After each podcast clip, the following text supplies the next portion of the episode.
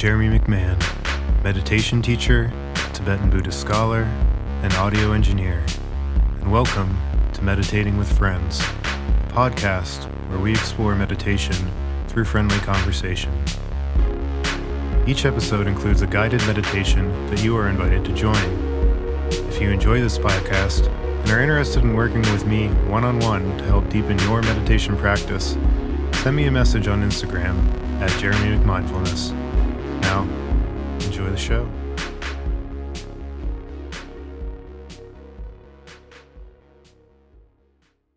All right, everybody, how you doing? It's your friend Jeremy McMindfulness here with another episode of Meditating with Friends, where everyone meditates. Uh, so this week we're talking to uh, old friend of mine, Nina Russo. She works at the Virginia Zoo in Norfolk, Virginia, and she's a zookeeper. So she spends her career uh, taking care of a lot of really cool exotic animals, uh, particularly animals from Asia.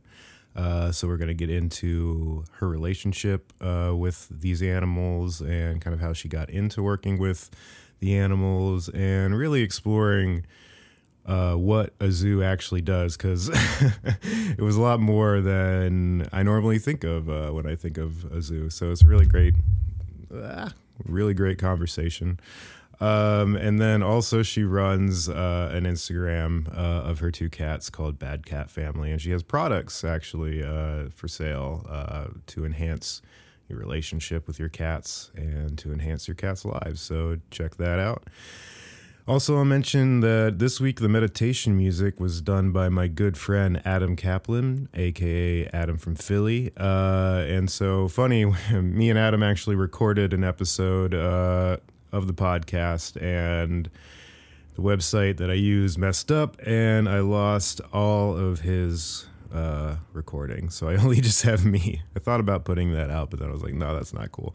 Uh, so um, I was really bummed about that because it was a great conversation. But we'll have him back on the show um, probably in a few weeks or so. But he did make this piece of music, uh, so we're using it today. Um, and uh, yeah, his links will be in the description, so you can check out his music if you're into it. Um, and then one last thing before we get started.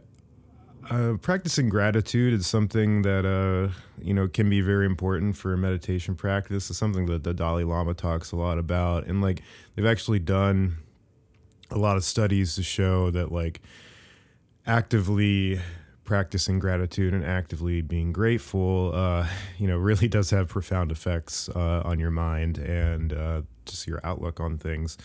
So I'm gonna try this out. Maybe I'll keep doing it. Maybe I won't. But I'm just gonna highlight my highlight of the week and as a way for me to practice gratitude and also just to tell you a little bit more about myself and what I do when I'm not uh, meditating because uh, despite what some people think, uh, I don't just sit around and meditate all day. uh, so, looking back on this week, probably my favorite moment was um, staying up till 5 a.m. Um, Tuesday, I guess Tuesday going into Wednesday uh, with my friend Zach. Um, there may or may not have been um, some beer involved, but we were uh, working if you can believe it or not. we were working on uh, some new music, um, a project that me, uh, Zach, and my roommate Abe have been kind of working on uh, in quarantine. Uh, so very excited to get that out, um, and you'll hear about that soon. So yeah, that was the the highlight of the week for me was that moment. But anyway. Fantastic show coming your way. Uh, Nina Russo, wonderful human being, and uh, I hope you enjoy it. All right. Hello, Nina. Hello, Jeremy. How are you doing today? I've had an excellent day. Um, it's been really beautiful and sunny here in Virginia, although it's been a little cold, cool. Um, but I'm like super into the fact that it's sunny, so I'm a little bit more energized than I usually am at uh, seven something in the evening. So I'm I'm pretty pretty pumped. So you're pumped. You're ready to go. Yeah, pumped cool. for meditating. yeah, I mean you got you got to get pumped for meditating. Um, but yeah, it's been a really nice day here in New York too. I mean, uh, finally feels like the uh, the winter is beginning to release her grasp, and you know, before we know it, it's going to be spring. Right on. Yeah, It's almost almost a solstice, you know. almost a solstice. Yeah, you have any plans for the solstice? Besides being elated, no. yeah, you don't have any pagan rituals that you're going to do. No, not not anything lined up. But now that you say it, I, I might have to uh, Yeah, make an event for the eve. Yeah. um, yeah. So anyway, Nina, um, who is Nina? Why don't we talk about that? What what is what is Nina? Who is Nina? what does Nina do? What does a Nina do uh, on a on a sunny spring day in Virginia Beach? Uh, what is a Nina? Um, uh, I'd like to think of myself as a little ball of light and being a, a very friendly uh, personality in general, um, outwardly. I'd say Um, thank you. Um, but uh, I guess by day, I am a zookeeper at the Virginia Zoo. hmm Um, so I'm spending a lot of time interacting with animals and people and doing a lot of uh, physical labor. hmm And by night, it's uh, hanging out with my cats and uh, focusing on uh, taking care of them the same way. It's the same energy and passion that I take care of the animals at the zoo. hmm That's me all day. Just try, trying to be happy and, and uh, surround myself with critters. Yes. So proud, proud zookeeper, proud cat mom. And uh, you do have a cat uh, Instagram account, I believe. Is that correct? You know, I'm sure on my regular personal Instagram account, everyone was getting fed up with the cat pictures, so it transferred to be uh, a second account with just just the cat stuff, and then um, starting to build a little business around just cat themed goodies. Um, Ooh. Just- like what, ty- what type of cat themed goodies? so my favorite thing is just enrichment and just like bettering the lives of hey myself for sure Mhm. and and the animals as well so um i'm super into like taking my cats outside in a really controlled setting because Mhm. uh, i have indoor cats and i don't want them to be um out there causing trouble out there recklessly. So I take my Killing cats birds and shit. walks. Killing birds, we don't like that. We like we, we really like conservation in this house, so no killing birds and um, meeting the neighborhood cats. So uh, I like to take my Mhm. cats out for walks. So that involves some gear to keep them harnessed and safe. And uh, Mm. recently, the most exciting thing in my life is that we got a cat backpack. So now we can take uh, really long Ooh. strolls with them. Just, um, I would say, uh, with their consent for sure. They chose to get in the backpack, but I'm like, now you're going wherever I want, want to go with you. Um, I want you to see the outside world and get that that experience as well. Uh, are those the cat backpacks with like the little like globe face in it? yeah, so many of them Oh, have yeah. this really cool like bulb on the front. However, I did not get one of those. Aw. I don't know. I feel like if I was looking out at like a curved piece of plastic, I feel like it would mess with my eyes and my Mhm. brain. And I was like, no, all of this is like vents all the way, like mesh vents. And then we open the Mm. top too. So you're just kind of like, you're the pack mule Mhm, and they just mhm. get to ride on your back like royalty and they can like look at the top and they're all strapped in. They're like, right on, I don't have to do this. Um, the Yeah. bulb ones do look like you're sending your cat to space, which is kind of cool, kind of jealous. Mhm. Mhm. Well, that's awesome, and I'm sure. Well, do well. I'm maybe I don't know, but do they like it? Do they they do they like being treated like royalty and like riding you like an elephant or something like that? I would say, just reading their behavior, they don't act negatively. Okay. Let's just say that. I don't hear any. I can't tell you what they're feeling for real. They they they they don't like to talk to me very much, but Oh. Um, and what, they're what are the still they're cats' still names? crying. You know. Oh, Uh, okay. so we that's got good. two. Yeah. Uh, I've got the really good cat, and her name is Gertie. Uh, Gertie, so yes. she's a little girl cat, and uh, she's Gertie because she's a sturdy girl. All right, Sturdy she's, Gertie. she's just nice and sturdy. Uh, and then we have Mhm. uh, the devil cat, uh, and his name is Noah. So just the two for now. We live in a, a small apartment, so that's that's plenty. Only and two? and thankfully, just two for now. So thankfully for this podcast, we have the bad one, which I mentioned. He is locked out of the room. All right. Okay. We're not knocking over glasses in this podcast. We are not scratching and crying. The good one is actually Mhm. with me. So if you guys hear any nonsense, that is the good one. It will not be the first cat that has made some noise on the podcast. um, I will say that Dang. for sure. Um, unfortunately, uh, but Gertie, happy to have you here. uh, Noah, glad you're locked in a closet somewhere. No, he's with he's with the cat dad. They have the rest of the run of the apartment. So hope Oh, we're okay. clear. Uh, okay, that's good. That's good. Um, so let me ask you about like how. I mean, I feel like you know a lot of people would really love to work with animals, and like you know they imagine being a zookeeper as you know just being like able to hang out with animals all the time, and you do get to hang out with some pretty cool animals. I do know that for a fact. But uh, just out of curiosity, like how did you get into this and like sort of what led you to wanting to work with animals in this way? I mean, is this cliche to just like jump back to where we just were? Like it was cats. So I grew up with cats. And, uh, it all comes back to cats. Moral of the story, guys, y'all should get a cat. Um, yeah.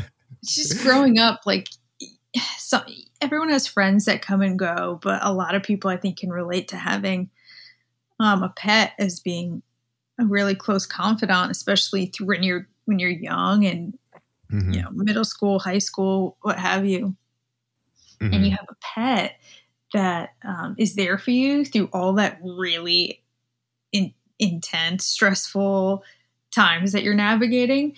Yeah. Um, and I was always just like, oh, cats just get me, or like animals just get me. And Mhm. um, kind of felt the same. It's a little more of a stretch, but like little kids, like they just, they're so f- fueled by the basics.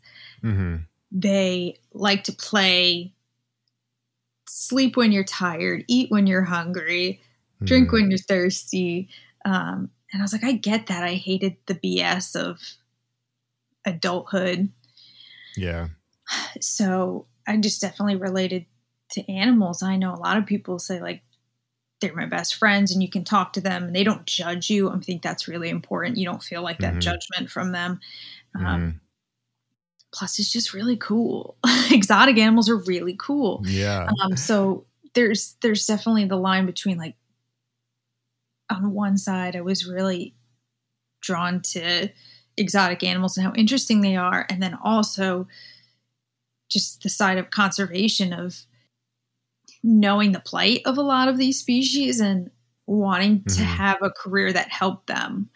Yeah. And when I did my research and started looking into it, zookeeping was that perfect answer of conservation work paired with actually getting to work side by side along these animals and species.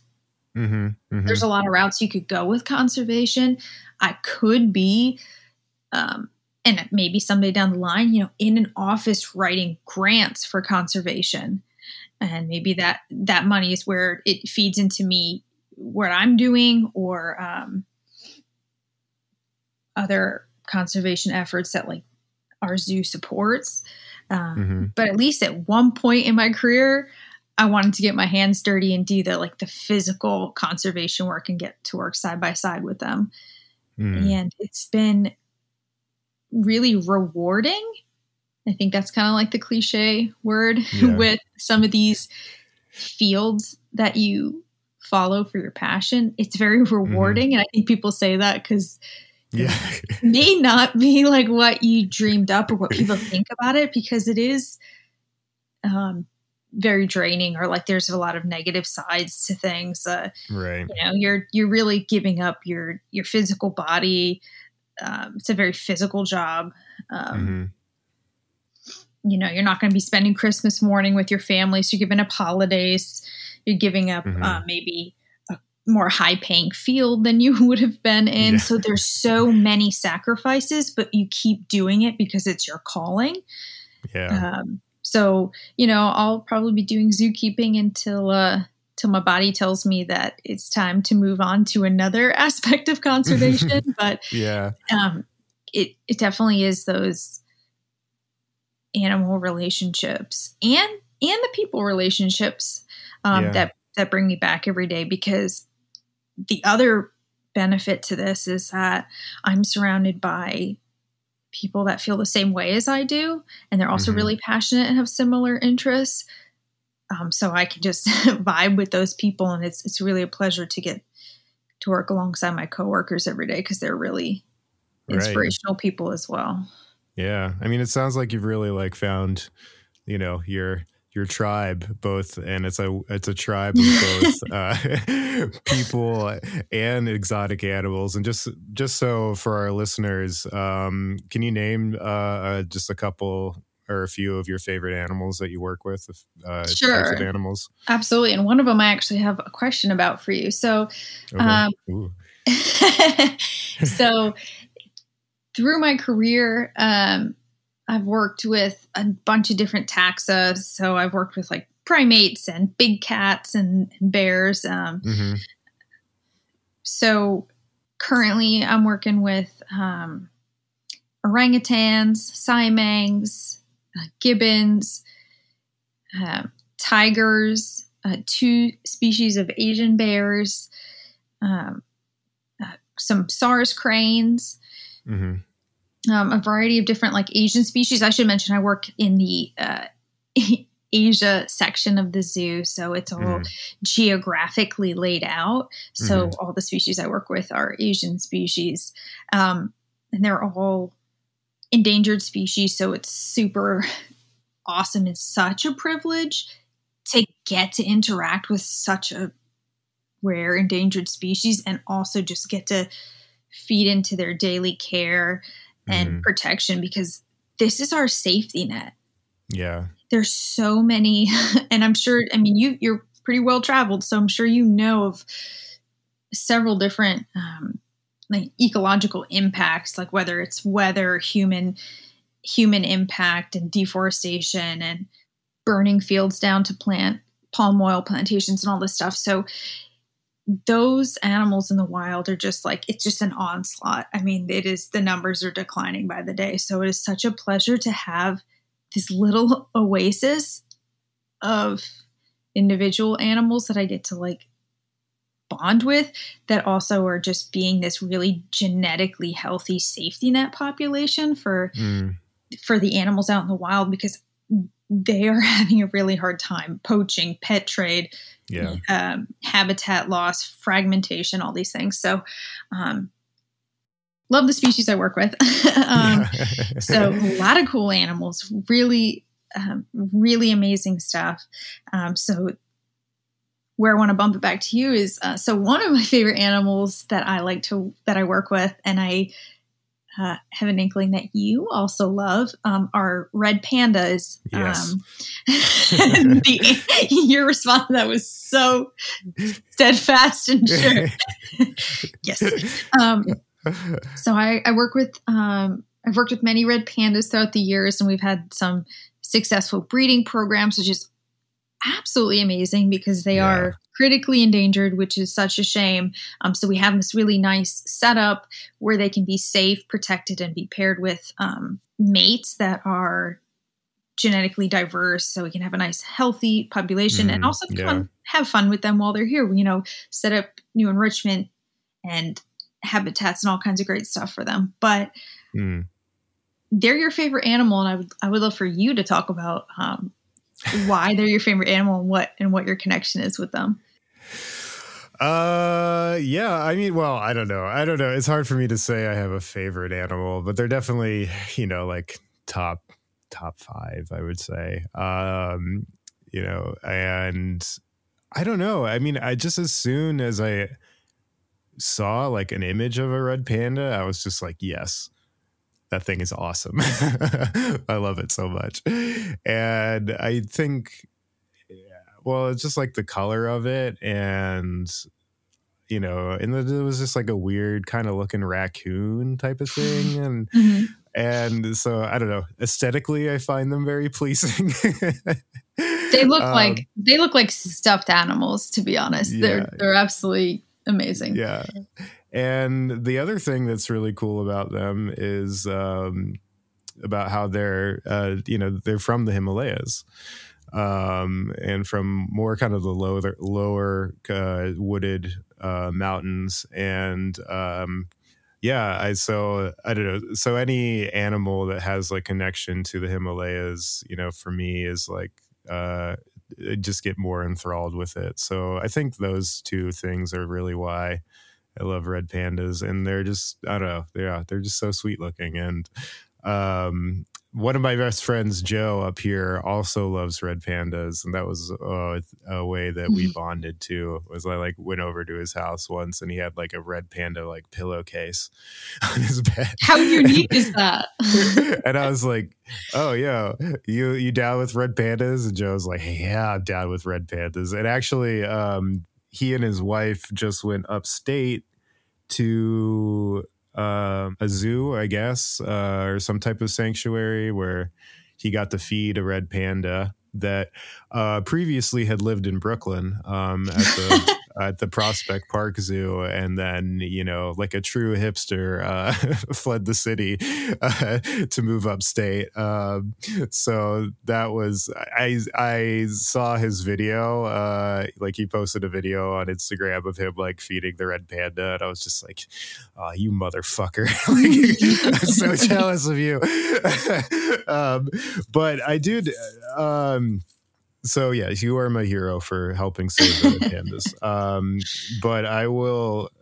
I don't know. there's so much that you talked about that I want to address, um, and so I hope I can remember everything. But uh, what you were talking about, like with your connection to animals and how, like, you know, this particularly this sense of like non-judgment that we get from animals, and I know, like, I totally relate to that too, because like uh, I mean, I like cats, but I'm more of a dog person. Um, and, uh, you know, that's just what I've always really loved about dogs. And like having a dog around is that, like, no matter what, like, you know, a dog like will still love you and like you know and it's just such a good energy to have and it's like yeah again doesn't have judgment um and you know it's it's just like there's a i feel like there's a very much a reciprocal energy that happens when you're around animals. And i feel the other thing that really uh, struck me that you said about like uh, you know how animals like kind of you know they eat when they want they sleep when they want you know they don't have this whole like cultural conditioning about like what's appropriate you know and, and what's not appropriate. They like just literally just do what they feel like doing. And there's such a freedom in that that i think you know we resonate with because in a way you know we should be doing that. Mm-hmm. You know we should be sleeping when we're tired. We should only eat when we're hungry like you know and it's just we have so much kind of cultural baggage and so much you know kind of these so much uh like higher thought patterns and ideas you know we basically like live i feel like most people just like live in a realm of ideas and thoughts. And when you see an animal you know like an animal doesn't have the ability you know to to think particularly with language you know? And I feel like thinking with language oftentimes just causes us more trouble than it it's well maybe not not that it's worth because it's done great things but like you know it causes us a lot of trouble it causes us a lot of pain and suffering. And when you see an animal and you sort of feel their energy and feel their vibe i feel like it it very much grounds you back into your body and reminds you you sort of just pick up from them that like hey i don't have to be like actively thinking all the time you know? I don't have to be worrying about you know like what bills i have to pay when i get home. Uh you know i can just just be and exist. Um so in a way i mean i think animals can really be great great spiritual teachers.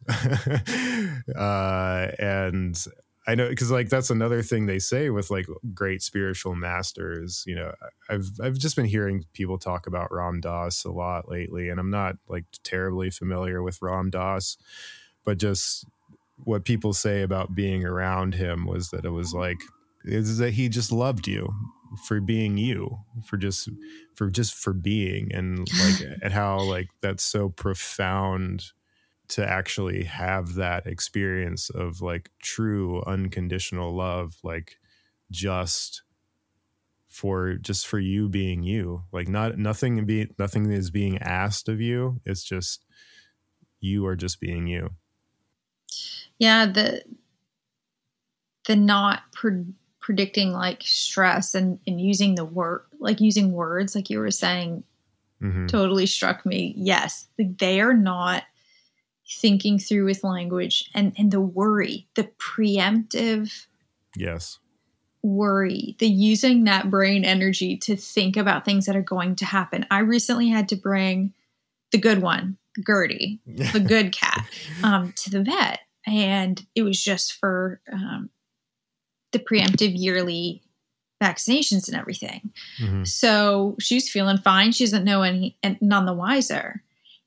And it's the night before and I am so nervous because I hate bringing the cats in because I hate having to pack them up and put them in the car.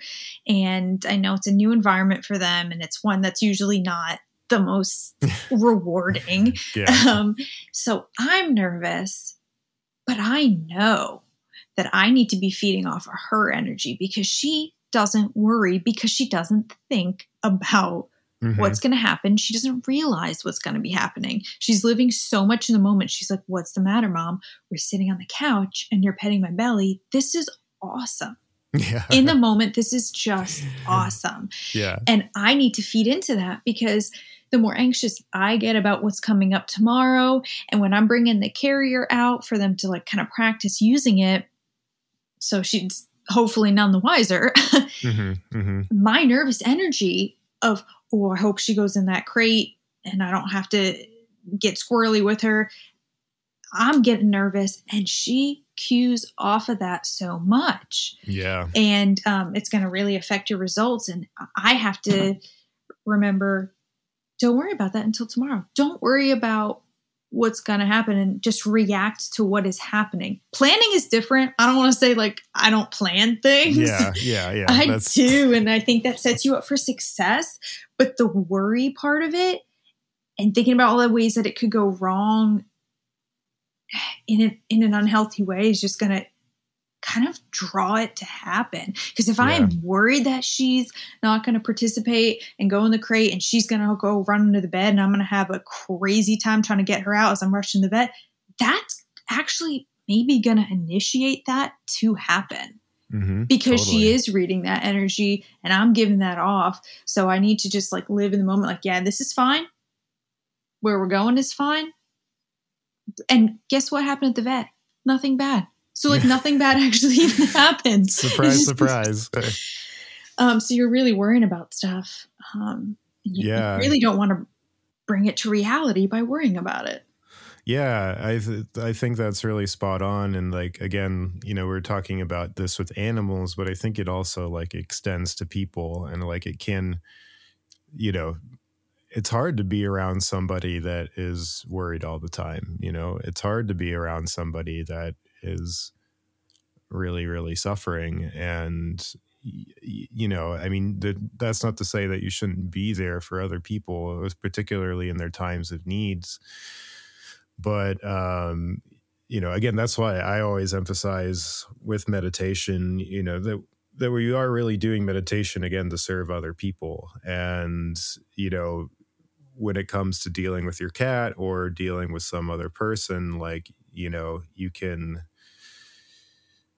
worry and begin to like kind of react to that worry like having a react having like a very strong reactivity um to the worry is never really good.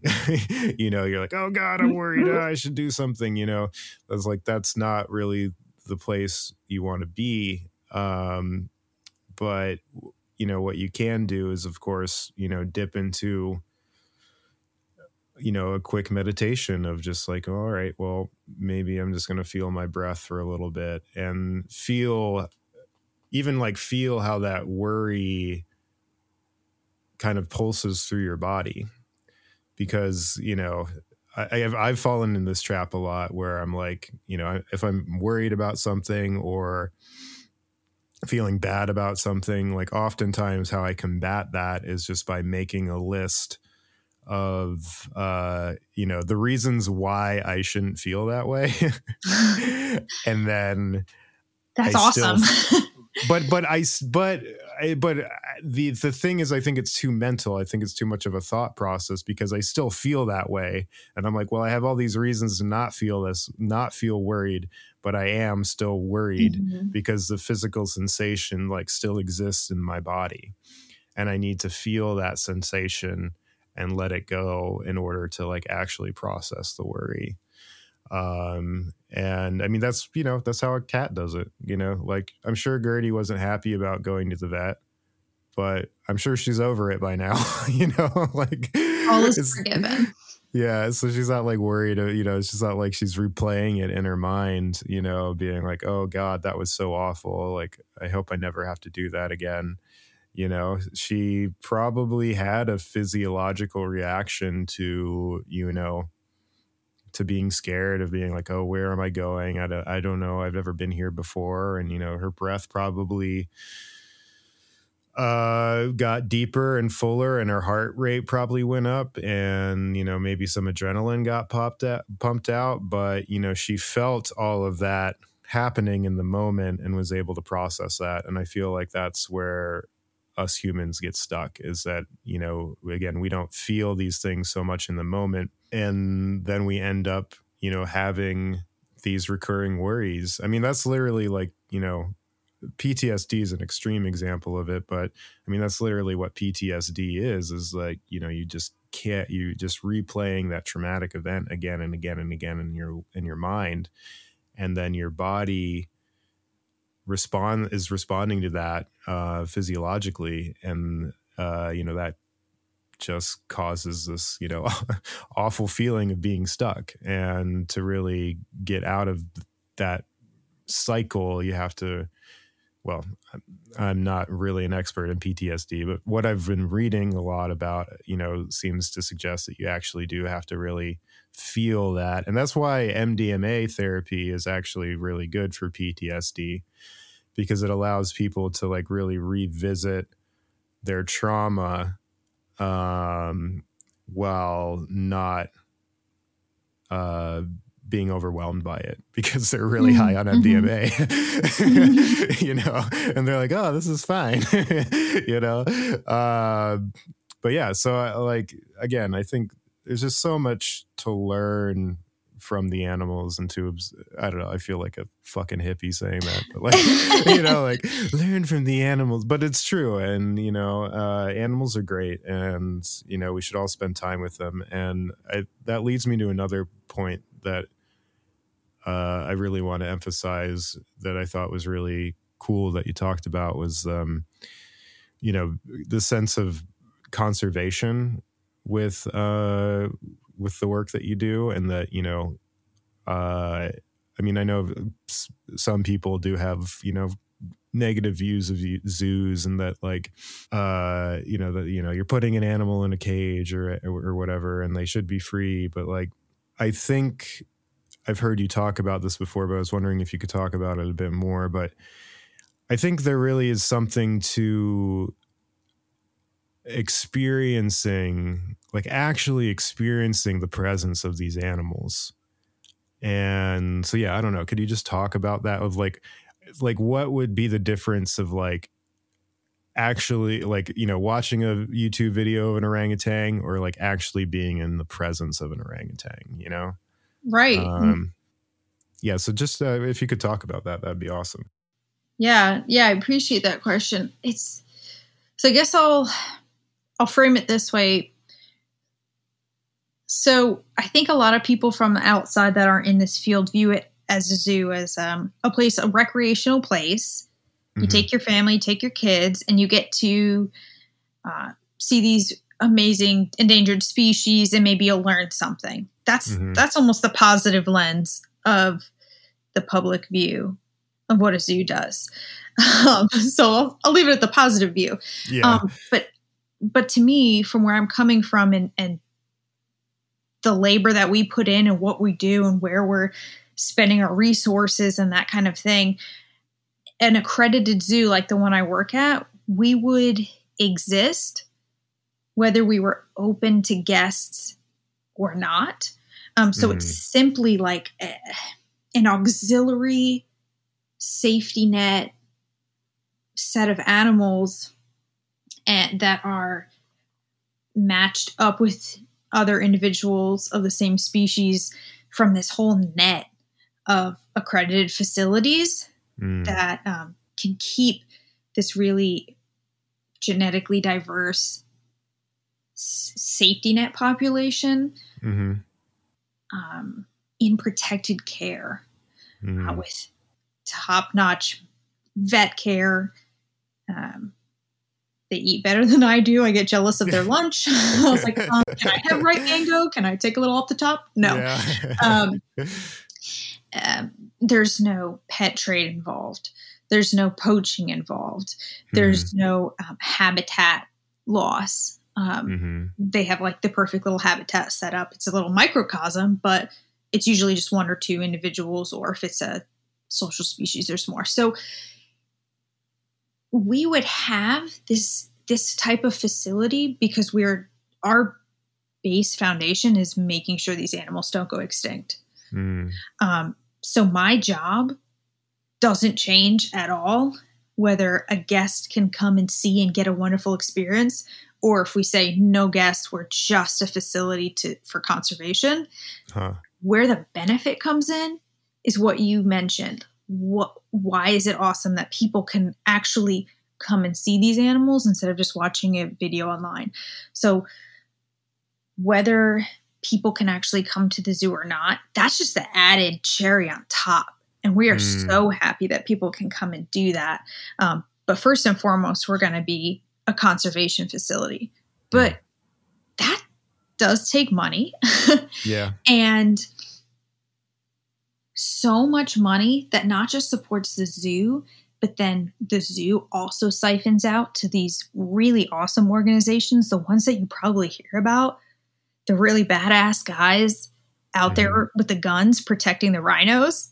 Hmm I spent half a year doing a, a fundraiser on my own time for that um, with our club, like, and zoos, accredited ones, um, actually have have to to maintain accreditation, raise a certain amount of money to give to these conservation organizations, like in situ, like in actual in these environments in the native habitats giving money to, to protect the animals out there while we're here at home making sure that these animals are are taken care of and and thriving and breeding and having this safety net population. But we want to appeal to the people to Mhm. in the, these in our communities like we're so community based like yeah I, I could say i wish everyone in the whole country would come to my zoo but i know that's not realistic like we Right. want to be so embedded in in our community and that our community is proud that they have a leading institution right there in their city Yeah. that is helping to save endangered species and to be proud of that and to want to come out and we want to support our communities like environmental efforts as well. Some i'm on so many committees and i wear so many hats but but that's because we're so passionate about like all these different topics. But there's something to be said for when you come to the zoo and you know that this is the work that we're doing but you still get Mhm. you get to come and be a part of it because your dollar that got you into there is feeding the animal that's there at the zoo and saving their cousins in the wild. Like and then you get to look into their eyes and they and you have there's so many amazing moments that when frequent visitors to the zoo i mean we have so many members that just come and walk around because it's a nice big park in their Mhm. city and the more you come these more these little moments and then and somebody will flag you down they'll flag me down as a zookeeper and say oh my gosh like I've never seen them do that before. I've been here 15 times and this, this is the first time i saw them do that particular thing and it was so wild i didn't know that they knew how to open that um, open up boxes or um, I, I didn't ever hear them do that call before and oh man they looked at my son because he was um, holding his little toy and they they they wanted to see what he was holding and wow. those moments um, i think stick with people forever and bringing it back to like how how I, I, I relate to kids too, just like animals, is mm-hmm. those moments for a kid when you come and you and you connect with an animal. I've had so many awesome little kids come up while I'm feeding the red pandas, for example, and be like, red pandas are my favorite animal. And they've got the plushie in their arms and this look on their eyes, and the yeah. animal's interacting with me, and they're like, I want to interact with that animal someday too. And the and the only way is to keep them alive right now. So it really gets people to join in the conservation efforts and really relate to an animal the way that they could never do through a, a video, which yeah. I think you can learn a lot about animal facts through a video and be inspired through the videos and stuff like that. But I'm talking the individuals. Um, so like all my animals, like I refer to them by name um, yeah. to my coworkers, not by like, oh, this species, that species. It's always like, oh, you know, Charlie's Charlie's being weird again. You know, he put that ball down. Like, um, and I think that when you when you go to the zoo, you're getting to know an individual. That's so powerful. Um, mm. So we just we love our guests. I mean, they they're the ones that are the real conservation champions because right. they're supporting it. They're the yeah. ones dollar for dollar supporting it, and and that's awesome. So. Yeah, I think that's. I, I, think you just did a great job of like explaining. I mean, I've just never thought of a, a zoo. Yeah, I mean, I've, I guess I just always thought of a zoo being like, yeah. I mean, I know zoos did conservation work, but like, just the way that you described it as being like, we would be here whether or not like people would come to the, the zoo or not you know like you know it's just like an added bonus. And then it's also just so cool because like you know what you're describing is like creating kind of this this sense of community you know and that like you know i've seen it in my work too in terms of you know i've previously uh you know i worked at the rubin museum of art. I currently work part-time at the jewish museum. And like people these institutions, uh, you know, uh, whether it's like art or animals or you know science museums or whatever, like people people get really attached to them, and uh, that relationship to them is is very powerful, and it's just. I think yeah, and then it's just so cool that the added bonus to what specifically what you're doing is like is saving animals too because like i mean i don't know the jewish museum's cool. I like the i like the jewish art uh there but like i don't know. It's it's not saving animals. I don't know. It's not saving endangered species. Um it's preserving something? Absolutely yeah. huge. You know so much if it's not preserved and talked about and expressed and explained like loses its its relevance and its meaning and there's so much meaning behind so much that yeah. it's just like a shame to just let life roll on and let important lessons go away yeah for sure and like i mean i think that's what's great about yeah again about all these like museums and zoos you know uh, it does you know they they are meant to like help preserve culture. And again, like, yeah, working at the Rubin Museum, you know, it was a Himalayan art museum. And of course, there aren't really that many Himalayan people. Uh, and, uh, you know, and of course, everything. I haven't gotten into the politics yet on this podcast, but of course, just like, you know what's happened in China and Tibet and all that stuff. Like you know, it it's uh, it's important to you know to try to preserve these things um, because because there's lessons there. I mean, for Tibetan Buddhism, of course, it's like, well, they're promising, you know, that they have the keys to uh, to enlightenment, um, but you know, there's a lesson in uh, you know, seeing a red panda climb a tree too, and a lesson uh, of uh, watching an orangutan eat a mango. I think. Mm, mm. I think those things share could, some. Yeah, I'd be like, uh, maybe the lesson here is that I should be eating more mangoes because that looks really good. um, but anyway, should we? Uh, you want to meditate? I do. Cool. Uh, well, maybe before we get started, uh, so let me just ask: Do you meditate regularly, or what's your experience with meditation? So I don't meditate regularly. I'd say I've probably practiced meditation maybe only like 10 to a dozen times. Mm-hmm. Um, and initially, like when I started getting the, my first experiences with it were probably like early high school. Um, my first experiences were through yoga. So, like, my first time meditating, it's like corniest like story. So, it was early high school. So, I probably was the tender age of like 14. And there mm-hmm. was some after school event was super cool and it was like a wellness fair or something where a bunch of like 14 year olds would go and like oh there's no rules. This is not school anymore. This is the after school yeah. event of a wellness Ooh, fair. yeah. yeah it was at the volunteer fire station. Whoa tables set up with snacks and everything.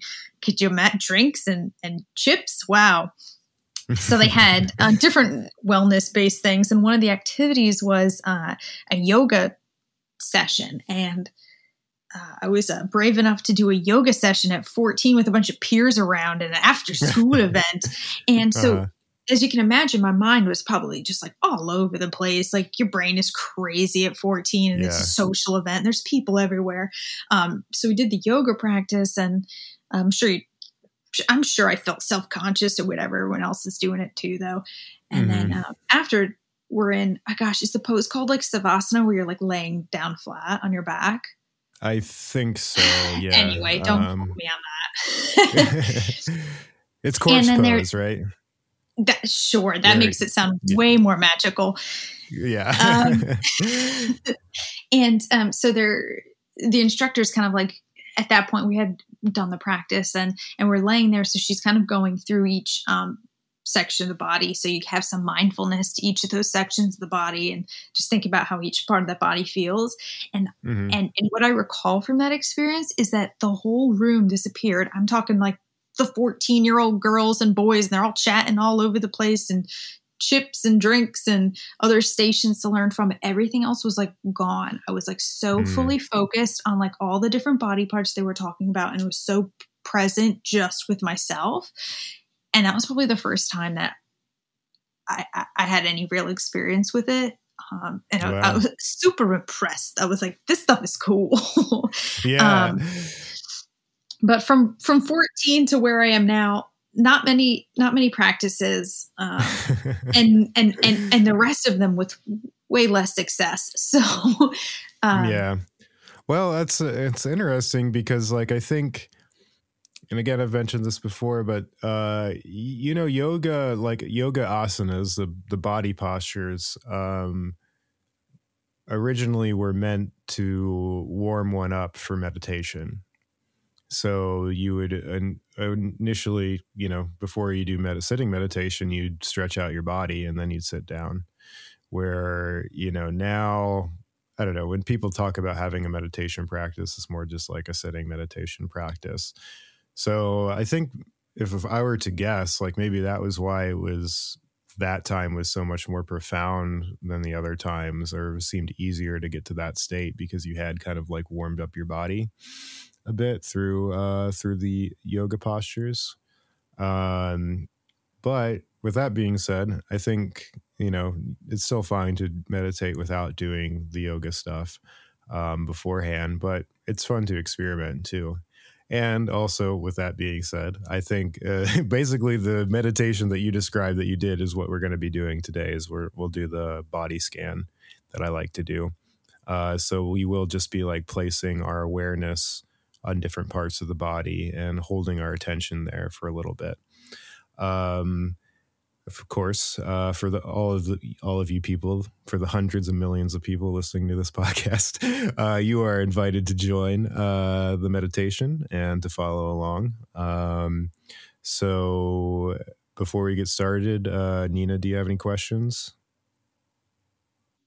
Mm, I feel like I've asked this in other um, arenas, um, specifically your YouTube lives. Um, Mm-hmm. So I've gotten an answer, but I feel like it's beneficial. Like, what do you do about distractions? I've been so grateful that everyone in this household has left me alone tonight.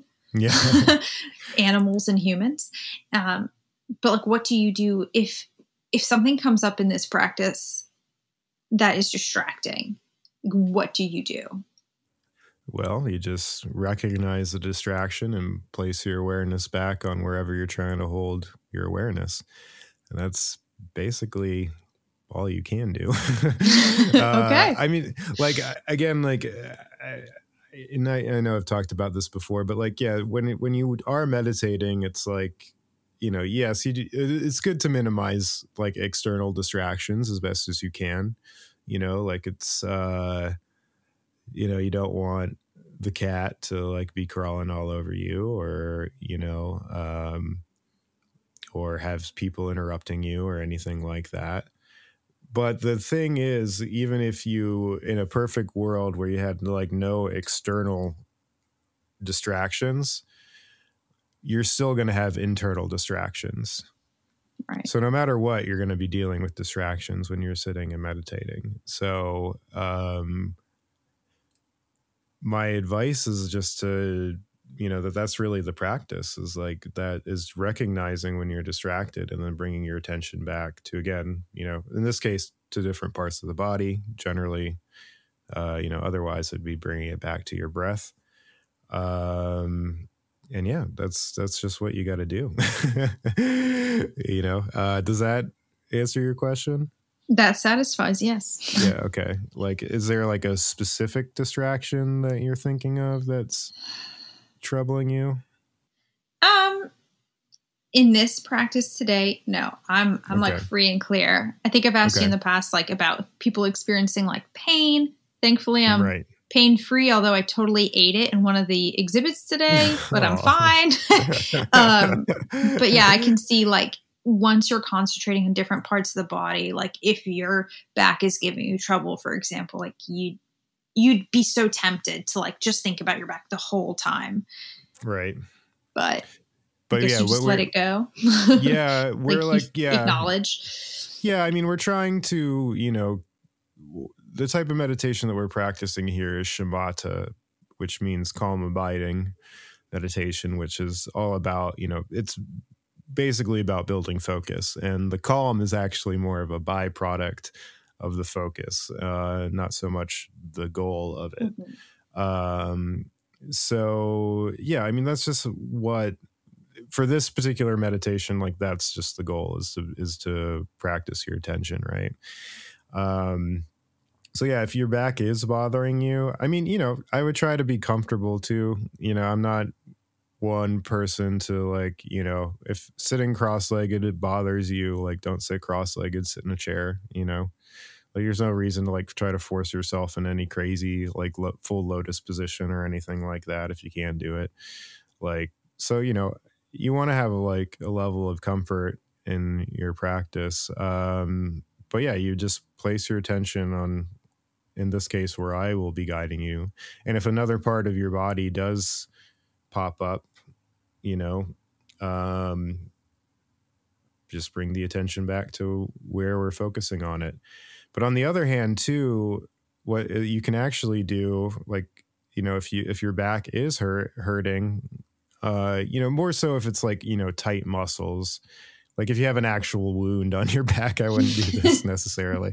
But like you know, generally when people complain about back pain, it's you know tight back muscles try focusing your attention on where it hurts and breathing into that part of your body and see if it shifts. Um, and I have, I would put money that it would shift. It, it may not completely go away, but it would certainly change. And that's just something I'm always like profoundly, or just like, I don't know, it just always really impresses me when I think about this idea of like how awareness, like simply the act of being aware and placing your awareness somewhere like changes it.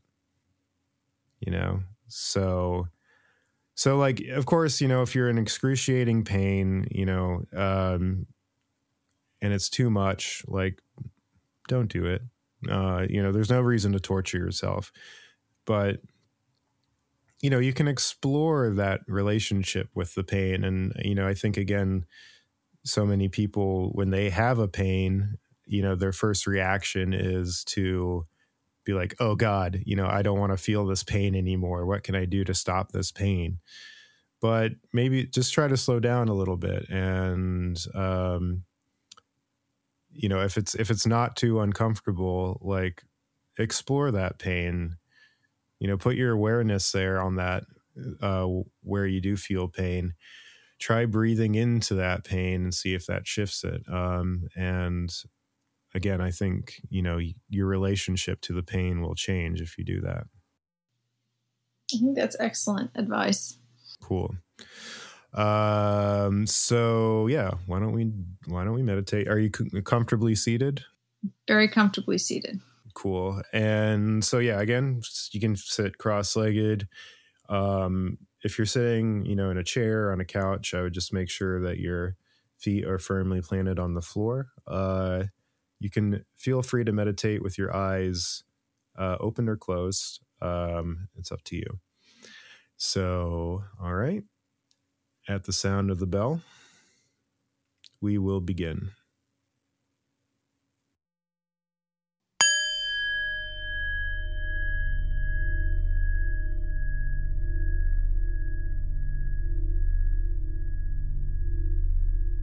So now we will place our awareness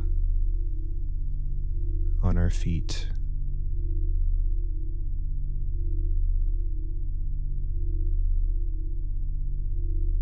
just noticing how our feet feel right now in this moment.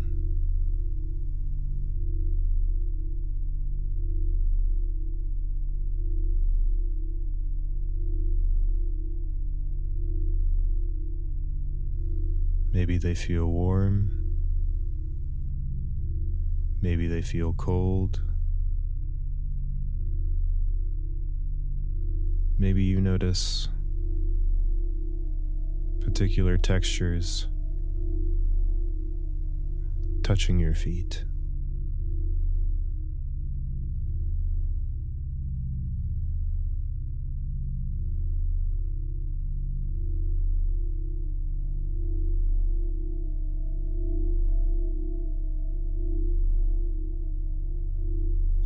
However, your feet feel right now just recognize that. And become aware of that part of your body.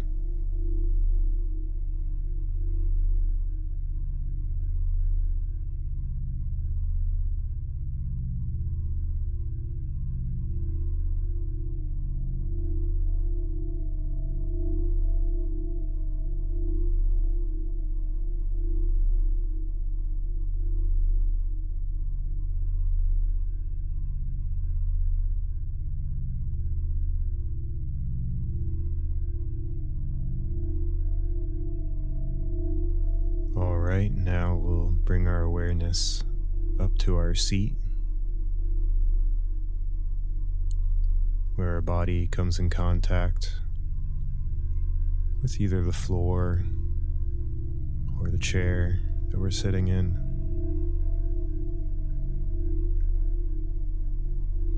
Notice how you are held up and supported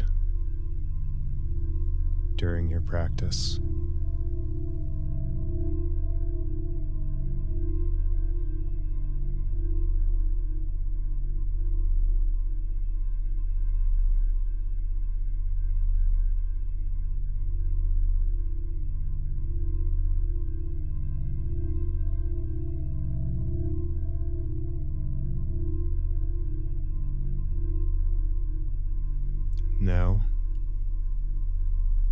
Raise our attention up to the belly. Begin to notice the subtle movements of the belly as it follows the breath.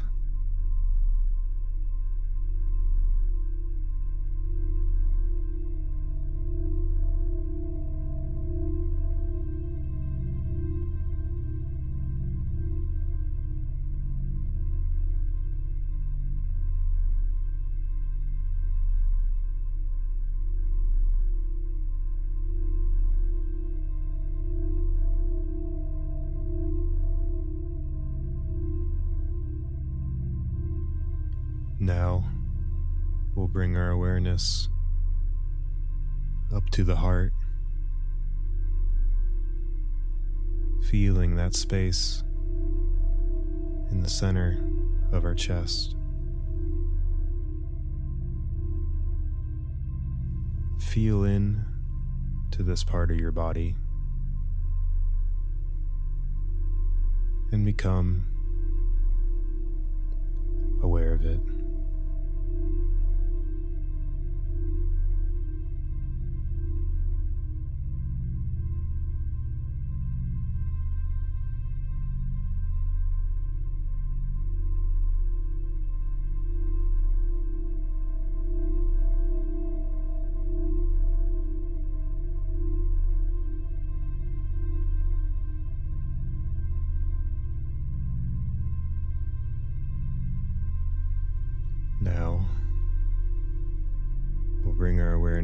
Up to the shoulders, checking in with this part of our body.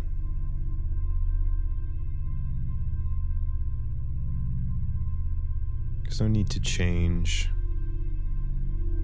anything about your shoulders. Just notice how they feel right now in this moment.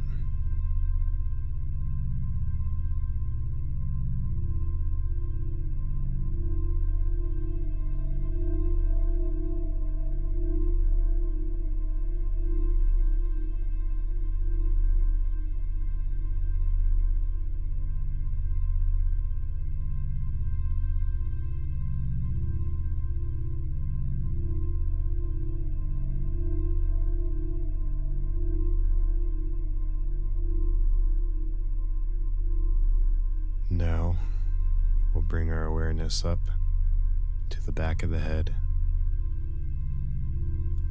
feeling a part of our body we're not often aware of.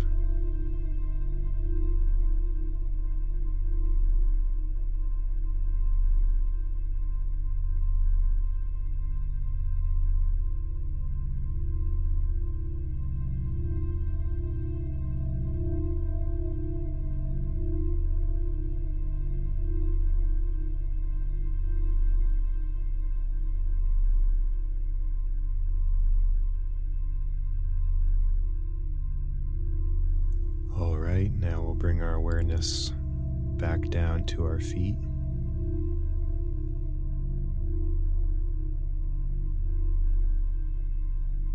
Noticing the textures that are touching them.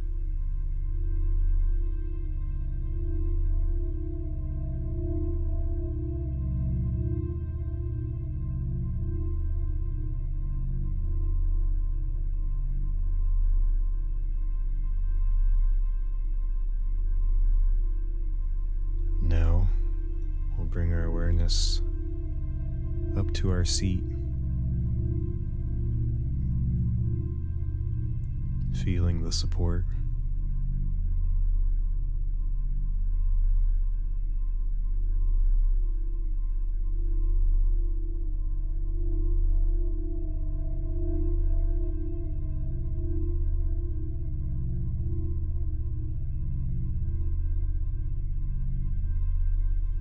Next, up to our belly, noticing its subtle movements.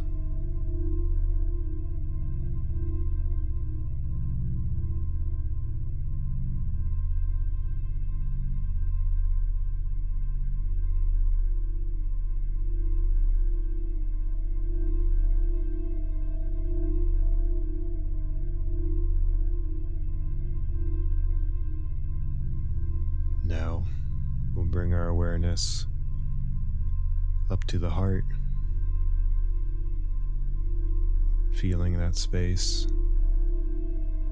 in the center of our chest.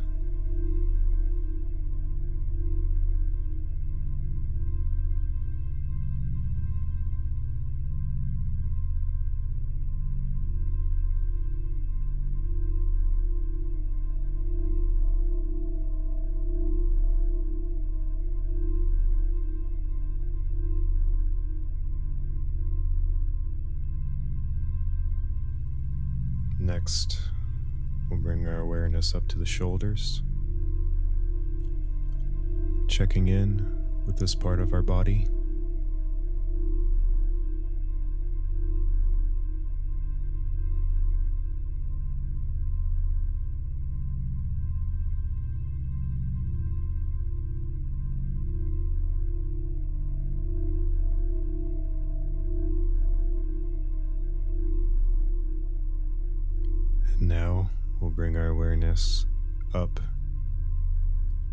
Back of the head.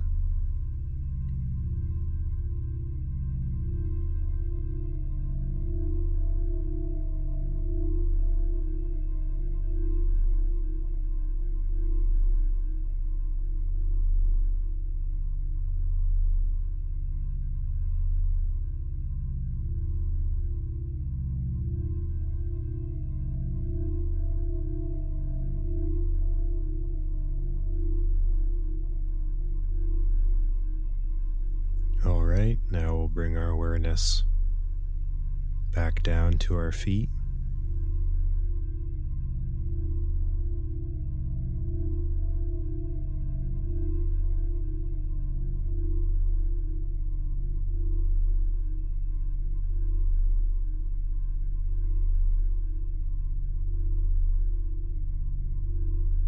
Next, we'll bring our awareness up to our seat.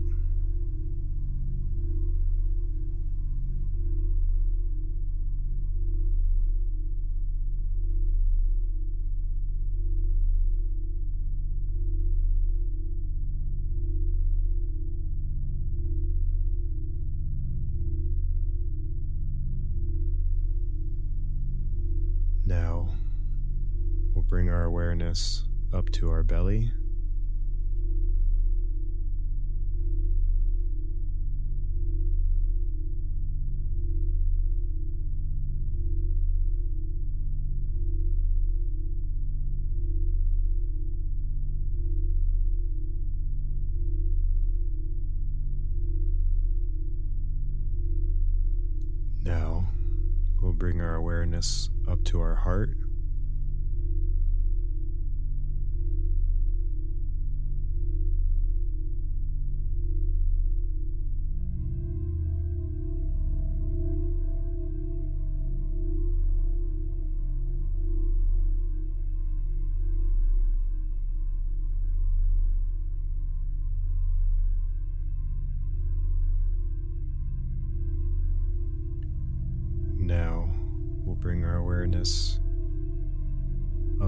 Shoulders.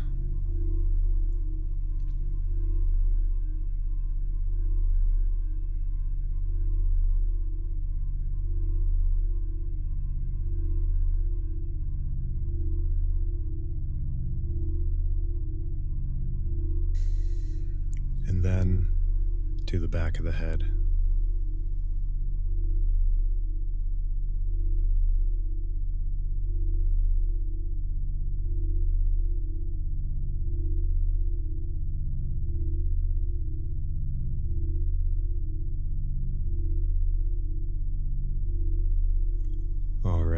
Just a moment, I will ring the bell, ending our meditation session. Once I ring the bell, I invite you to join me in a bow, dedicating all the merit that we've accrued today to the benefit of all sentient beings.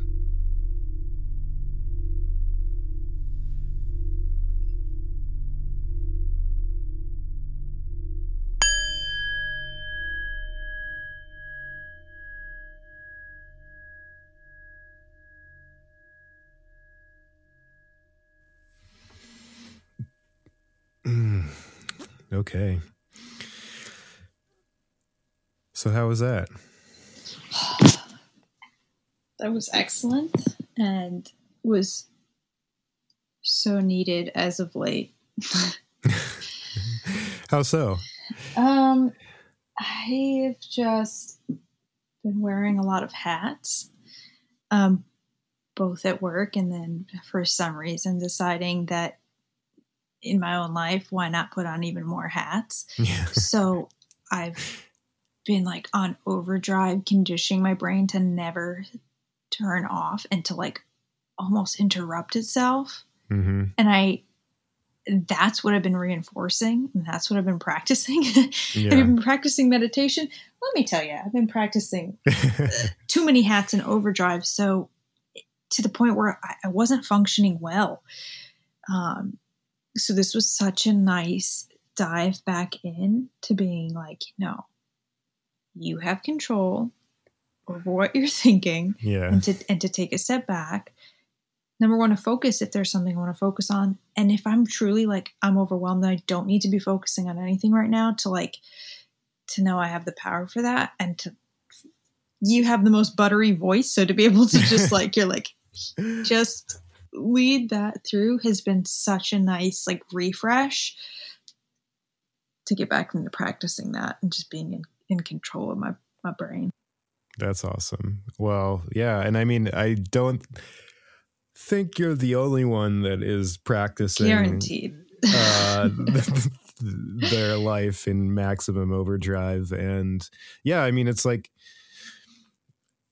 you know that's a habit of yours and i mean it's a habit of mine too you know i've i've been trying to be very careful and be very much more aware of like committing uh or oh, trying not to overcommit because i mean that's just sort of a tendency of me to be like you know i don't like to say no to people you know and uh but i'm trying to like kind of establish more of those boundaries where i'm like no i can only do it like for this amount of time or or just simply i can't do it right now because i don't you know because i don't have the time. And um so yeah it's important to counteract those habits by you know doing a practice like this you know and that's that's why we practice meditation is is just to do that.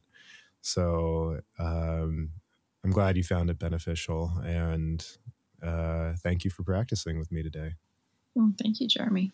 yeah so before we wrap up uh any last things you want to plug or any any last shout outs you want to give i mean definitely you got to check out it's bad cat family right that's the name of the instagram Yep. So my my Instagram is Bad Cat Family, Mhm. and uh, I obviously have pictures of my good cat, my bad cat, and um, and anything we've got going on. So whether I'm selling things to just kind of better better your life and your relationship with your cats. Um, so that's that's really big, a big side project that one of the hats I was talking about, um, Mhm. just because I am so passionate about like having your animals in your life and and, and really connecting with them in, in many layers of meaningful ways, whether it's training or enrichment, but um, also like look into your local local zoos and and any uh, AZA accredited facilities, and, and there's others that aren't accredited that are also doing good work, but for sure the accredited ones is I know I can speak to. Just just know that you're part of conservation, and, and also just don't beat yourself up because I know I do. Of I'm plugging. I'm plugging. Don't beat yourself up uh, up about not being perfect about Yeah. whatever it is. Um, um, conservation stuff like that because then you'll just never do it because you think it's too overwhelming yeah but it's not like doing something in whatever you find is important is, is so much better than nothing Yes, totally. And I've I've felt that a lot too of being overwhelmed and you know leading me to a place of not not taking action because I don't think I can do it perfectly, you know. But I you, know Buddhism and other practices, you know, certainly uh, emphasize this idea of intention, right? And I just think you know, if if your intention is good, and your heart's in the right place, then like even if something isn't you know the biggest success of all time Mm-hmm. like it's still it's still a win and you still made a difference if if again your intention was good. Um so yeah so thank you nina. Check out your zoos. Check out bad cat uh family on instagram.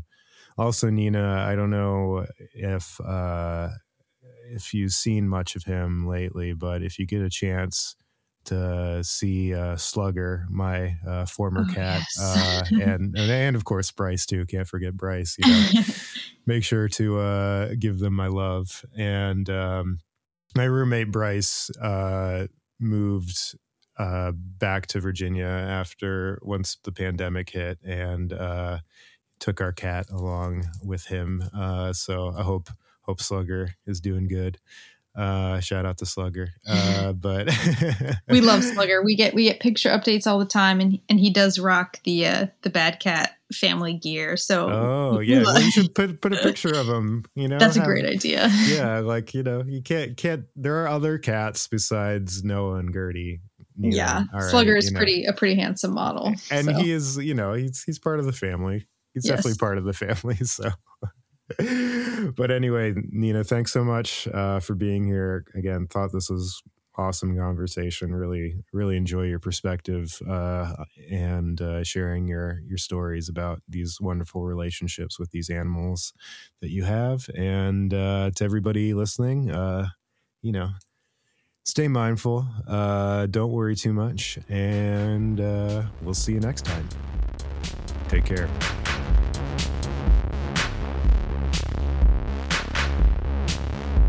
This has been another episode of Meditating with Friends. If you enjoyed this podcast, check out my Instagram at Jeremy McMindfulness